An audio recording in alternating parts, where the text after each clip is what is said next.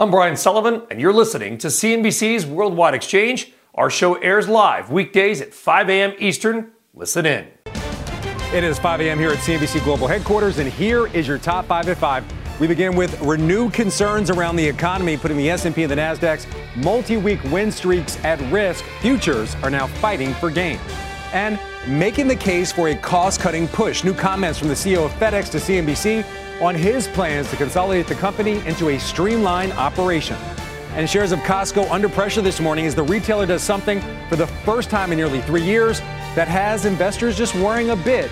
And now we're going to keep an eye on the consumer. We get a fresh read of data from MasterCard. You'll see first right here on CNBC. We look at the impact of inflation pressures on spending habits and Amazon looking to further tighten its finances amid concerns around the around the economy reportedly taking an axe to compensation for its workers. It is Thursday, April the 6th, 2023. You're watching Worldwide Exchange right here on CNBC. Good morning and welcome to Worldwide Exchange. I'm Frank Holland. Let's kick off this hour with a check on U.S. stock futures. Looking at U.S. stock futures right now, we're seeing a bit of a mixed picture. The S&P basically flat, the Dow Jones up slightly, the Nasdaq down a bit as well. So this follows a mostly lower session yesterday on the back of that ADP payroll and ISM services data raising some fresh worries about the economy. So the Nasdaq shedding more than 1% with the S&P dipping lower as well. The Dow, it was able to eke out just a slight gain yesterday. The Nasdaq and the S&P both poised to snap their 3-week win streaks. We also want to get a check on the bond market. We're looking at yields this morning. So of course we start with the 10-year benchmark at 3.28. We're seeing the 3-month bill up here. We're looking at this, the spread between the 3-month bill and the 2-year note. This is the highest in about 40 years, according to the CNBC data team and our own Rick Santelli, something we're watching as a possible recession indicator. All right, we're also looking at energy, those economic worries providing fresh pressures for oil amid its recent rebound. Right now, WTI just a tick above 80 bucks a barrel, down about a third of a percent this morning. Brent crude just below 85 bucks a barrel, down about a quarter percent this morning. We're also watching crypto. Bitcoin right now, we're seeing it right now.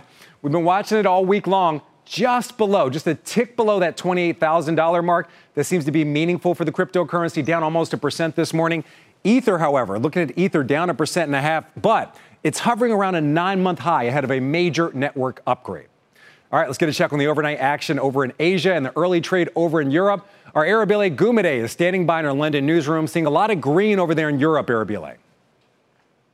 Yeah, certainly the case, Frank. Look, the market has really been looking ahead to some positivity, I guess ushering in the long weekend, right? So certainly a lot of green across the board, a lot of focus still on the economic uncertainty around the world, of course. Uh, we are taking a look at the jobs numbers out of the United States, that economic data is really bound to uh, kind of set the tone really for a lot of the day. Of course, we had that private payrolls number coming out yesterday. What then happens to the non-farm, uh, non-farm payrolls numbers as well then later today will certainly shape up a lot of uh, the movement then today a 60% chance now that the Fed might not hike interest rates in May is very interesting to note. But on the economic, on the rather corporate front uh, as well for news, Shell has warned of a first quarter corporate loss of up to $1.2 billion, citing one off tax charges. The energy giant said it expects stronger LNG volumes in the first quarter. That's after outages at Australian plants last year. Shell is due to report its earnings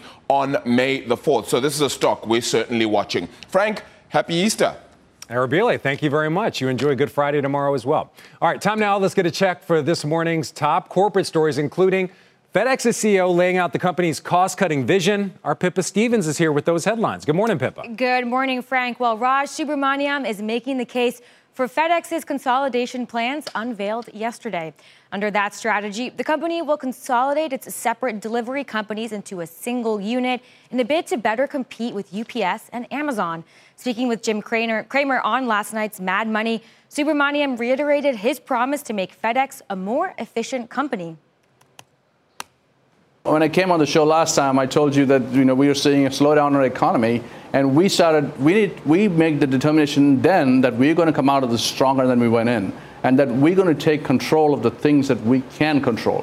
That essentially became the way we work, and that became drive. And we have, we have proceeded with significant urgency, a lot of rapidity to create these programs that we are confident that we can take out $4 billion of cost in fiscal year 25. Turning to Costco, shares under pressure this morning, down 2% after reporting its first monthly same store sales drop in nearly three years.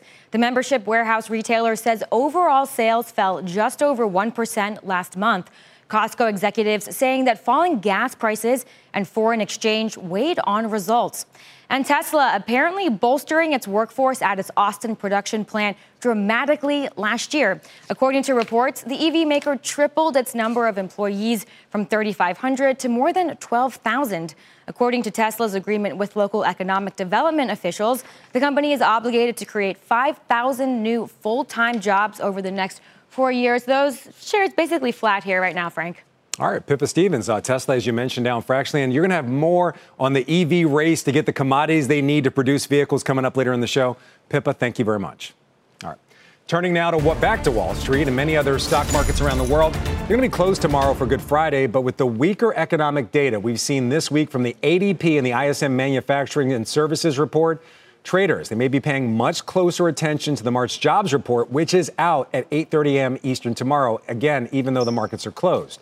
So while the sluggish data is prompting investors to scale back their bets of how long the Fed will need to keep rates high in restrictive territory, it's also pushing bond yields down and reigniting recession fears. Let's bring in Vance Howard, CEO and portfolio manager at Howard Capital Management. Vance, always great to see you. Hey, good to see you again, Frank. How are you? Uh, good, man. So we just laid out some concerns that people have. ADP payroll report, the ISM report.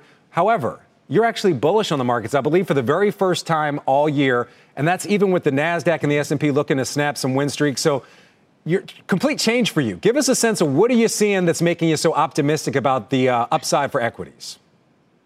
Uh, well, I think that the, the trend changed, Frank. You know, we had that nasty little drop when, when the SVB blew up and the banks blew up, and that does give me a little bit of heartburn and, and some, some concern. But but the trend is up now, and, and, and we're looking pretty positive on how the market's trading. And the market traded above about 311, 312, 312, 311 on the Qs, which was really positive to us. It's sort of a pivot point there. So it looks like the market can move higher. And, you know, another and another interesting thing, Frank, is that – We've had two quarters now where the S&P has been positive. That's never happened in a bear market since 1950. That's been a little bit of trivia there for you. It's pretty interesting there, Van. So uh, this isn't trivia, but this is a fact from our data team. I want to bounce this off of you. We're looking at widening bond spreads, specifically the three-month yeah. and the two-year, now at more than 125 basis points. We're going to show the audience a chart in just a second. Our data team says this is the biggest spread in about 40 years. So do you believe this is a recession indicator? Is this something even though I know you're bullish on equities right now, is this something you're watching and could possibly be a concern? It, it is a concern to us, but you know the Fed's sort of backed into a corner now, Frank. Because I got to tell you, um, either they're going to break inflation or they're going to break the economy. So they're going to have to pick one, and they're in that point now where they're going to have to pick or choose. So I think that they're going to pick saving the economy and maybe slowing down on, on rate increases. I think that's why you're seeing like TLT, the 20 year uh, ETF of, of the 20 year bonds tick up. You're seeing uh, corporate bonds tick up. So I think it's a positive move here. So I think, like I said earlier, they're going to have to pick one of the two, either break the economy or break inflation. I think they're backed into a corner. You know, another thing too, Frank, that's very interesting. We always hear everybody talk about capitulation on the downside. There can also be capitulation on the upside. If this thing starts to really start to march forward, you can see the bears and the, the shorts start to throw in the towel. You know, when you talk about capitulation, that usually is to the downside. I think what you're talking about is some bullish sentiment, which you also have. So give us a sense, Vance, sectors, actual names that you're seeing opportunity in right now. Well, I think a good play here on the banking sectors is Bank of America. We like that stock quite a bit. We've been picking it up. The Qs look good to us. QQQ. Uh, MGK, which is Vanguard's uh, mega cap growth, that looks very, very good to us. Um, there's a lot of bit different ETFs that look, you know, biotech looked pretty strong this week. IBB is a good way to play that. So some of these sectors are starting to move higher and march higher. And I think that tech and growth is going to be a big winner in 2023. All right, certainly something to watch. Vance Howard, last time we talked to you, the markets had you ready to go to the bar and buy a drink. Now you're ready to buy stocks. Big turnaround. Great to see you as always. Well, the banks are imploding. That always frightens me. I think it frightened a lot of people. Vance Howard, good to see you. Uh, all right, when we come back Thank here you. on Worldwide Exchange, French President Emmanuel Macron and other European leaders descending on China in the latest push to engage with Xi Jinping. We're live in Beijing with the key focus for both sides in these sit downs. Plus, the race is on by EV makers to secure those precious metals needed for key parts in their autos. A look at who's set to cash in on that growing need. And later on in the show, a potential ban for TikTok in the U.S. reportedly doing little to slow the rate of ad spending on that social platform. A very busy hour still ahead when Worldwide Exchange returns. All right, welcome back to Worldwide Exchange. Now to a developing story with Saudi Arabia and Iran's foreign ministers coming together to discuss key details in their resumption of bilateral relations. That sit down taking place in Beijing. It comes after last month's landmark agreement between the two countries to end years of hostilities. That's a deal that was brokered by China. According to Iran's Ministry of Foreign Affairs, the two leaders signed an agreement to reopen embassies and consulates in their mutual countries. French President Emmanuel Macron meeting with Chinese President Xi Jinping earlier today. That meeting coming as Xi prepares to sit down with both Macron and European Commission President Ursula von der Leyen. Eunice Yoon now joins us from Beijing. Eunice, good morning. What's the key focus for each of these sides during these meetings? Well, for the Europeans, it's definitely Ukraine as well as trade. So, in about 20 minutes from now, the French president, along with the Chinese president, are going to be making statements to the press. And this comes after President Macron arrived here uh, yesterday for a three day visit, along with the European Commission chief, uh, where the two hope to engage China on Ukraine as well as commercial issues. Now, President Macron today had met with President Xi um, to build what he described as a common path path with China on peace on Ukraine. Uh, he said that China could potentially play a quote major role given its close ties with Russia. Now, it's unclear how much influence President Macron would actually have on President Xi, who's described Russia's President Putin as a best friend, and also China has yet to condemn the invasion in Ukraine. And this is despite uh, China uh, rolling out a 12 point plan, which it said could help uh, resolve the crisis in Ukraine. Now, the European business community uh, pointed to recent comments by the Chinese ambassador to the EU as a sign that maybe, just maybe, China wants to at least distance itself slightly from uh, Moscow. In an interview with the New York Times, the ambassador said China's so called no limit friendship is nothing but rhetoric. Uh, he also stressed that China does not and would not provide arms to Russia. So uh, President Macron is traveling, uh, Frank, with um, a massive delegation of business executives as well. So uh, a lot of the people in the business community believe that we could see announcements uh, made, um, even on Airbus, uh, for example, uh, but no progress likely on an investment treaty, which is something that the Chinese very much have wanted to see revived. All right, something we know you'll continue to watch. Our Eunice Yoon live in Beijing. Eunice, thank you very much. All right, Taiwan is keeping a close eye on a Chinese aircraft carrier in the Straits of Taiwan and threats to inspect ships. This comes after China condemned the meeting between Taiwan President Tsai Ing wen and U.S. House Speaker Kevin McCarthy yesterday in California. That meeting taking place as U.S. China relations have soured, and despite threats of retaliation from Beijing, a delegation of U.S. lawmakers, led by the chair of the House Foreign Affairs Committee, Michael McCaul, arrived in Taipei today. Let's talk more about all of this now with Noah Barkin, Senior Advisor in the China practice at the Rhodium Group. Noah, great to have you here.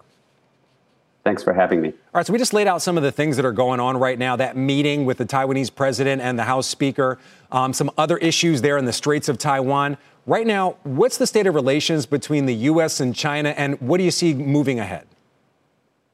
Well, I think at the end of last year, uh, Biden met with Xi Jinping uh, in Bali at the G20 meeting. There was hope that uh, perhaps the U.S. and China could reduce the temperature in the relationship, uh, address some of the uh, contentious contentious issues. Uh, that hasn't really happened. The the balloon incident earlier this year. Ever since then, U.S.-China relations have been on a downward spiral. Uh, this uh, this meeting between uh, House Speaker McCarthy and and Tsai uh, is certainly not going to help that. Um, so it's interesting that the Europeans uh, are in Beijing at the moment, talking with the Chinese at a moment when the U.S. is having trouble talking with Beijing. Yeah, let's talk about those Europeans in China right now. I know that's really your wheelhouse. Um, one thing we want to look at, especially here on CNBC, I didn't realize this until you sent it to us. China and Europe do about a billion dollars, a billion euros in trade every day. So when we're talking about the European Commissioner, the French president meeting with the Chinese president, who has more skin in the game in this meeting?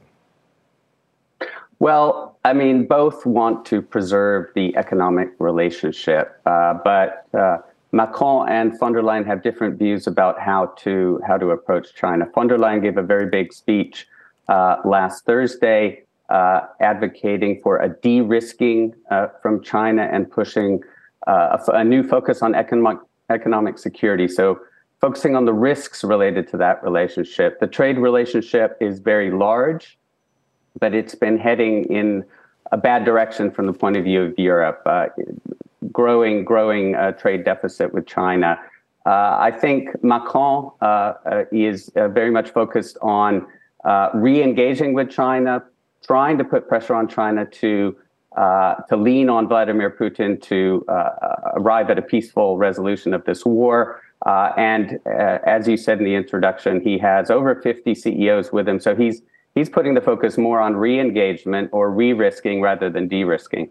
All right, it's an interesting turn of events right there. So I do want to talk a bit about Ukraine. Um, when it comes to Ukraine, for both the French president and the European commissioner, what do they want from China when it comes to Ukraine? Obviously, China's just inserted itself into the situation, coming up with plans, you know, talking to Russia about it. What do they want to see from China? Well, I think the top priority is really convincing China to play a more constructive role in bringing about an end to the conflict. And that that involves leaning on uh, uh, President uh, Vladimir Putin, using China's influence. Uh, China obviously has uh, a, a, close relationship uh, with Russia. We saw that when Xi was in Moscow in, in, recent weeks, a very sort of chummy visit between Xi and Putin. I, I, think the Europeans would like to see Xi uh, uh, balancing this this uh, close relationship with with with Putin, talking with Ukraine President Volodymyr Zelensky, which Xi has not done since the beginning of this war. they would like to see China expressing its opposition to Russian plans to deploy nuclear weapons in Belarus. Uh, and of course, they want reassurances that uh, China is not going to aid Russia militarily. That would be a red line for Europe and would likely lead to a debate over sanctions on China. All right, Noah Barkin of the Rhodium Group, thank you very much for being here. We appreciate the insight. Ahead here on Worldwide Exchange, more on China as lawmakers gather with tech and entertainment executives to dive into their business dealings with that country, the questions those business leaders are facing when Worldwide Exchange returns. Stay with us. All right, welcome back to Worldwide Exchange. Ford recently announcing it's teaming up with Vale to secure nickel from Indonesia for electric vehicle batteries. It's part of a new trend among auto, automakers going directly to the source and partnering with mining companies. Our Pippa Stevens is here with that story. Pippa, good morning. Good morning, Frank. Well, as the electric vehicle race heats up, we're seeing more and more agreements between OEMs and upstream miners as automakers look to secure key battery minerals. We're talking specifically about lithium, nickel, and cobalt since those go into the battery. Now, this map from the Wilson Center shows that shows that lithium deposits are concentrated in Chile, Argentina, with some also in Australia. Now, key miners include Albemarle, SQM, and Ganfeng. Turning to cobalt, which is blue, you can see the vast majority is concentrated in the Democratic Republic of the Congo, with some also in Australia. Miners for cobalt include Glencore and Vale, both of which are also involved in nickel, which, as you can see, is concentrated in Australia and Indonesia, with some deposits also in Brazil and Russia. But while these minerals are all over the world, as this next map shows, refining and processing is heavily concentrated in China. And that's one reason automakers are now working directly with miners. They want to move away from the dependence. It can also help with exposure to price risk after lithium's huge rally. And with some also warning we won't have enough of these materials, it's a way to secure supply. Now, in addition to Vale, Ford also has agreements with BHP, Ioneer, and Liontown Resources, among others. GM's teamed up with Glencore, Lithium Americas, and Livent, and Tesla's suppliers include Albemarle, Livent, Glencore, and BHP. Frank? So, Pippa, a big part of the Inflation Reduction Act is reshoring and bringing production back here to the United States. What kind of movement have we seen on that front since the bill passed? It's been huge for the industry, and we've seen a lot of new battery factory announcements in the U.S.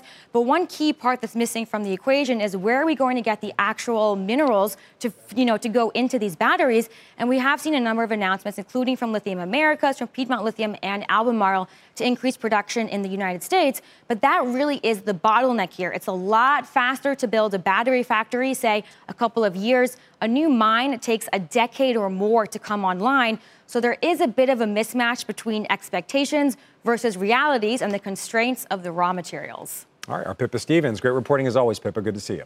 All right, still on deck here in Worldwide Exchange. Disney tapping a new leader for its streaming services. The challenges he is already facing from his boss, CEO Bob Iger. And if you haven't already, follow our podcast. If you miss Worldwide Exchange, check us out on Apple, Spotify, or other podcast apps. Worldwide Exchange. We'll be right back. It is right around 5:30 a.m. here in the New York City area, and we are just getting started here on Worldwide Exchange. Here is what's still on deck. Win streaks at risk. The S&P and the Nasdaq set to snap multi-week gains as fears around the economy reemerge in the markets. Futures are working to gain traction. Also, the state of the consumer. We got some fresh data from MasterCard you'll see first right here on CNBC, tracking spending and how inflation is influencing shopping habits and Amazon further tightening its belt, scaling back on employee compensation amid economic worries.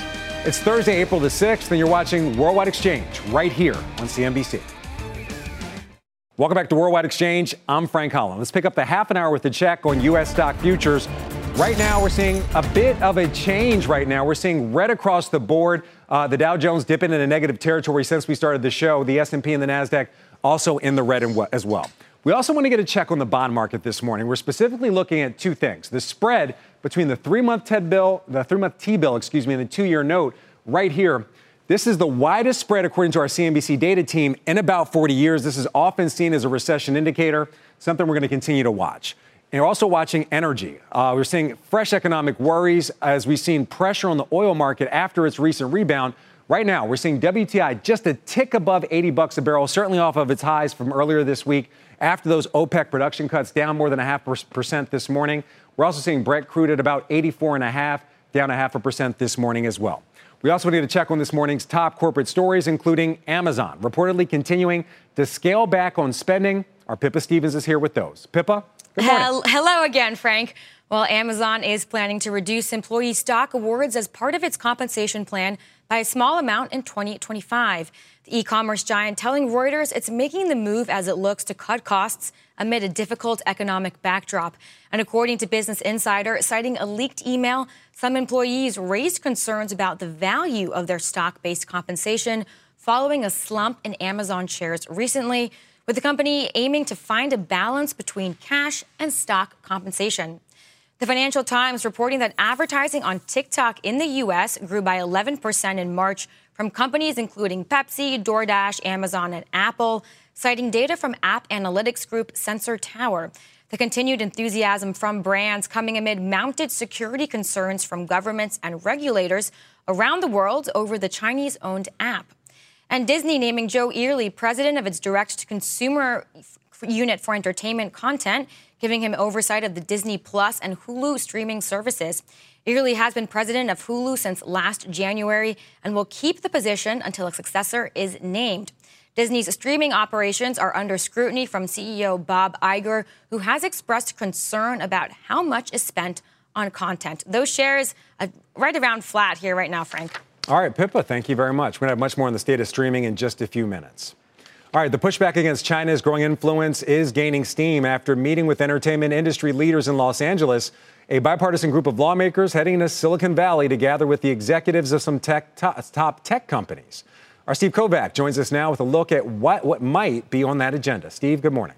Yeah, good morning, Frank. Yeah, this is a two day event happening in Silicon Valley. We have members of the House Select Committee on Chinese Communist Party on Stanford's campus today hosting a slew of tech executives to discuss American business reliance on China. Now, AI, safety, and cryptocurrency are on the docket as well. And tomorrow, the committee members head over to Cupertino for a separate meeting with Apple CEO Tim Cook at Apple's headquarters. Now, here's what we're expecting on the agenda today. First up, there's a luncheon with executives, including Google's chief legal officer, Kent Walker, and Microsoft's president, Brad Smith. Now, Smith is expected to give a presentation on AI and discuss American dependence on rare earth minerals out of China. And of course, Walker from Google, he's there to talk AI as well, even though Google doesn't really have a presence in China. Also expected to show up Palantir CTO Shyam Sankar and Scale AI CEO Alexander Wang. And in the evening, there will be a dinner for the VC crowd. That includes people like Marc Andreessen and Vinod Khosla of Khosla Ventures.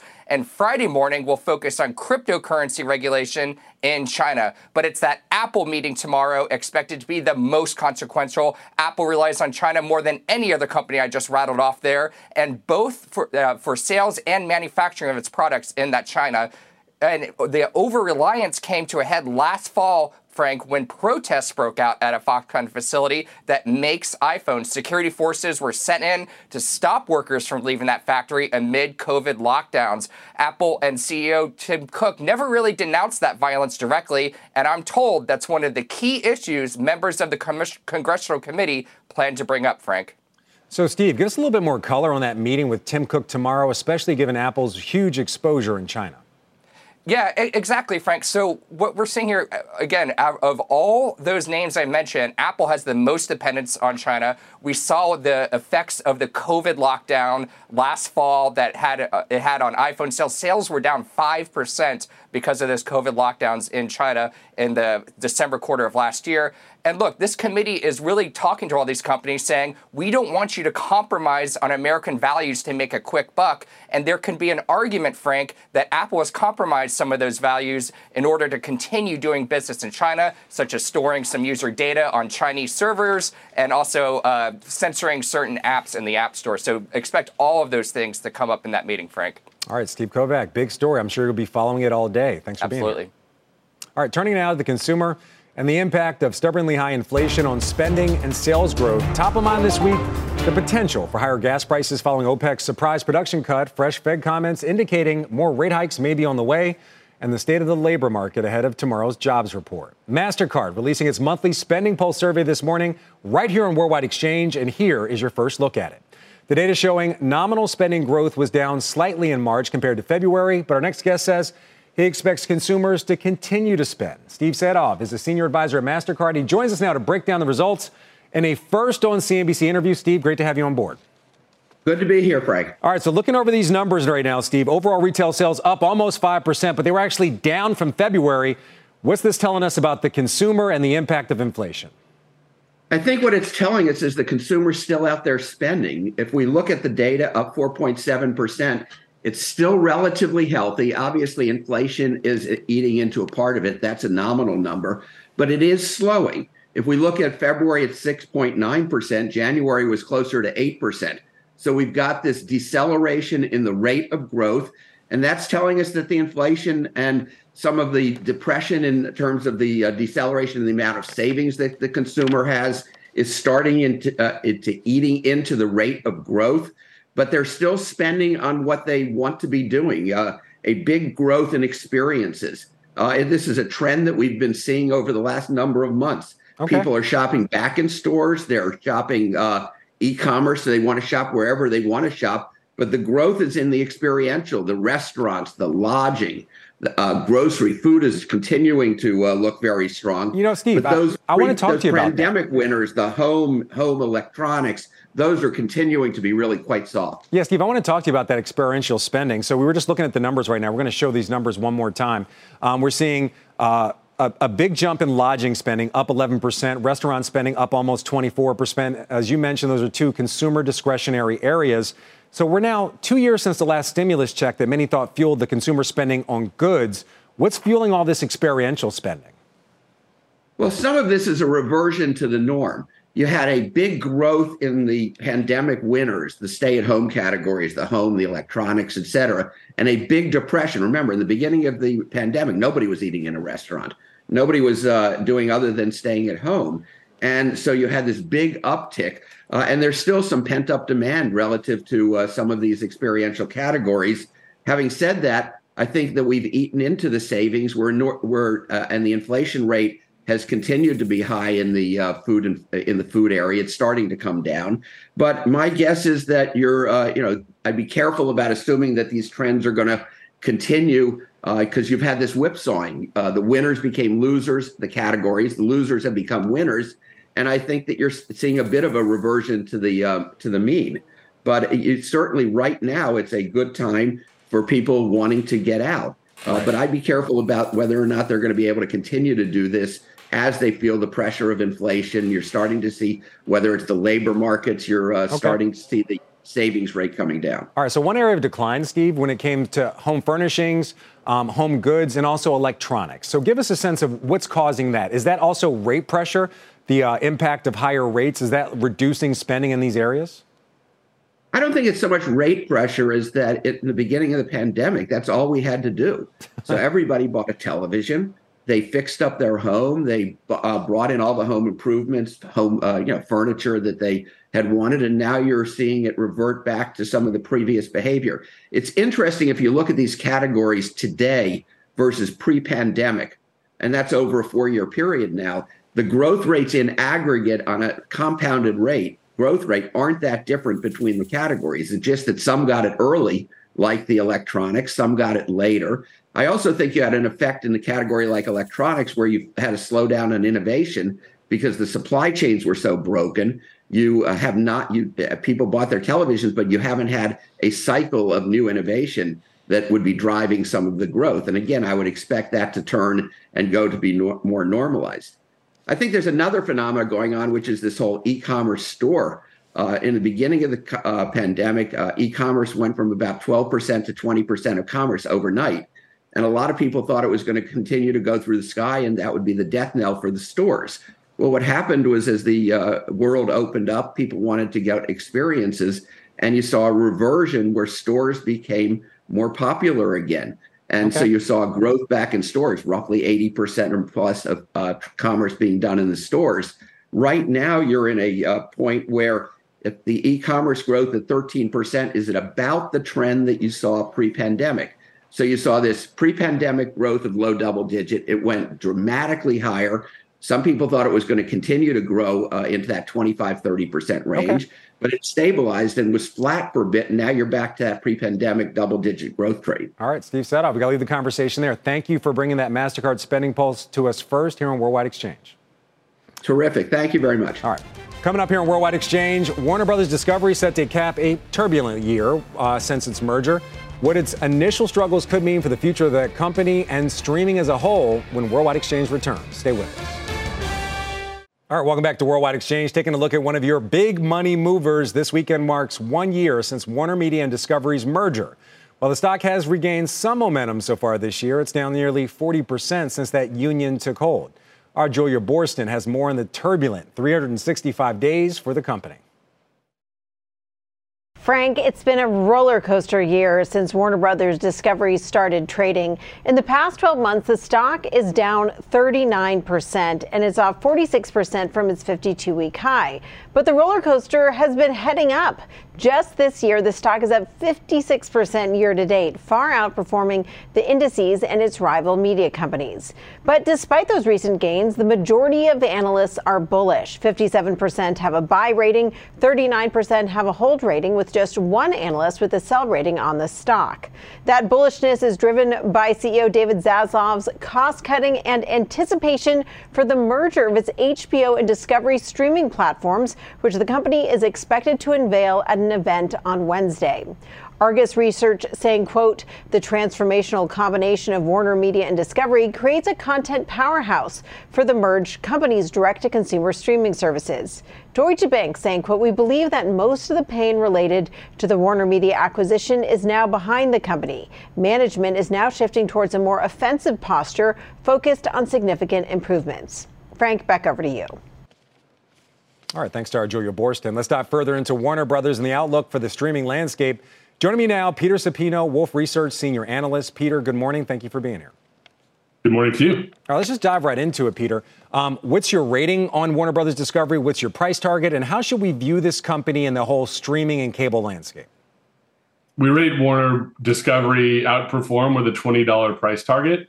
Uh, we joined the bull camp just about a month ago uh, having been cautious on the stock for the past year, but we think a couple of really important things are shifting in favor um, of the investment. Um, the first and, and, most important is that we think that what has been a very difficult integration of um, of the Warner um, assets that Discovery bought from AT and T um, is past the most difficult phase. We think that the skeletons left in the closets at Warner by AT and T have largely been identified And the second thing that we concluded is that the controversy about the future of the Turner cable networks and CN, CNN um, and the difficulty that they face with declining pay TV subscription is totally in the stock. Okay, so coming up on April the 12th next week, we're having a presentation on the new combined HBO Discovery streaming p- platform. What are you expecting from that? And then is that going to signal perhaps a similar trend in other parts of the industry, perhaps Disney Plus combining ESPN? Are we going to see that just continue?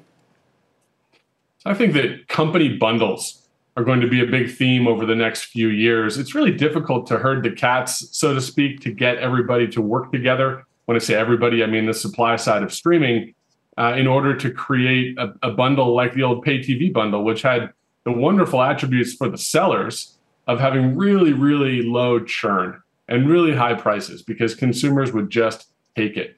Uh, in streaming today, you can turn it on, you can turn it off, you can come and go as new hits attract your attention, uh, which is very consumer friendly. It's not very supplier friendly. And that's part of the reason that uh, only one company, Netflix, which is our favorite stock, um, is making money in streaming right now. And, and so we think Warner Discovery's new launch of the combined streaming service uh, will probably have a, a, moderate start. We think it'll take time to build, but we think it's part of a broader theme of, of companies consolidating. We've said that in, streaming is transitioning from a land grab phase to a consolidation phase, where the land grab was all about subscribers and consolidation is about getting more out of the subs you have. And one way to do that is to create these company bundles where the subs will stay for longer periods of time. All right, let's talk about their movie business for a bit. Uh, the DC Extended Universe, what they call their movie business, which compares to the Marvel Cinematic Universe, had a bit of a shakeup recently. Uh, James Gunn has come in and made some big moves. What do you think about the prospects for the movies they have coming up, especially that Flash movie? Well, the creative piece of this of Hollywood is always the hardest for Wall Street to predict. Few companies like Disney have really institutionalized uh, steady franchise creation. And that's what James Gunn has been tasked with uh, at DC Studios.